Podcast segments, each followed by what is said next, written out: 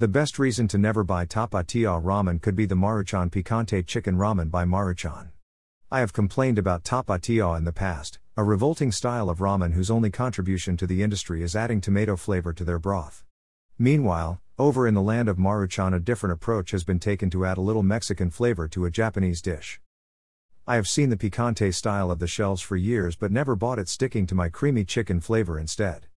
When you find what you like, why drift off somewhere else?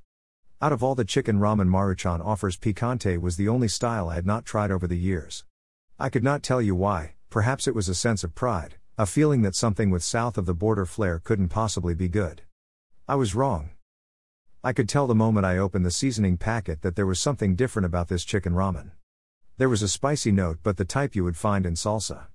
It may sound obvious, but after being burned so many times in the past by poor product descriptions, I hope that you will understand. There is little point in describing the noodles at this point. If you don't know how to cook Maruchan noodles to your preferred texture, I don't know what to tell you. The broth is what we will focus on because that is where the story is. I understand now why every supermarket carries this style of Maruchan. It must have built up a following. It's two a.m. and after a drunken night of indulgence you look at the fluorescent lit shelf to see Asian and Mexican food. None of it is good, but your stomach demands something. Both sound good to you, but then you see it. Mexican Asian noodles. What could possibly go wrong? The noodles hit the spot and your mouth tells you that you just enjoyed a meal at a low-class, but good, Mexican restaurant.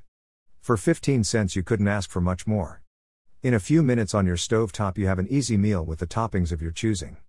I picked up several of these to play around with combinations of meals, and so far I haven't been disappointed. Out of all the flavors Maruchan offers in a bag, this one stands out as the oddest while still hitting the spot.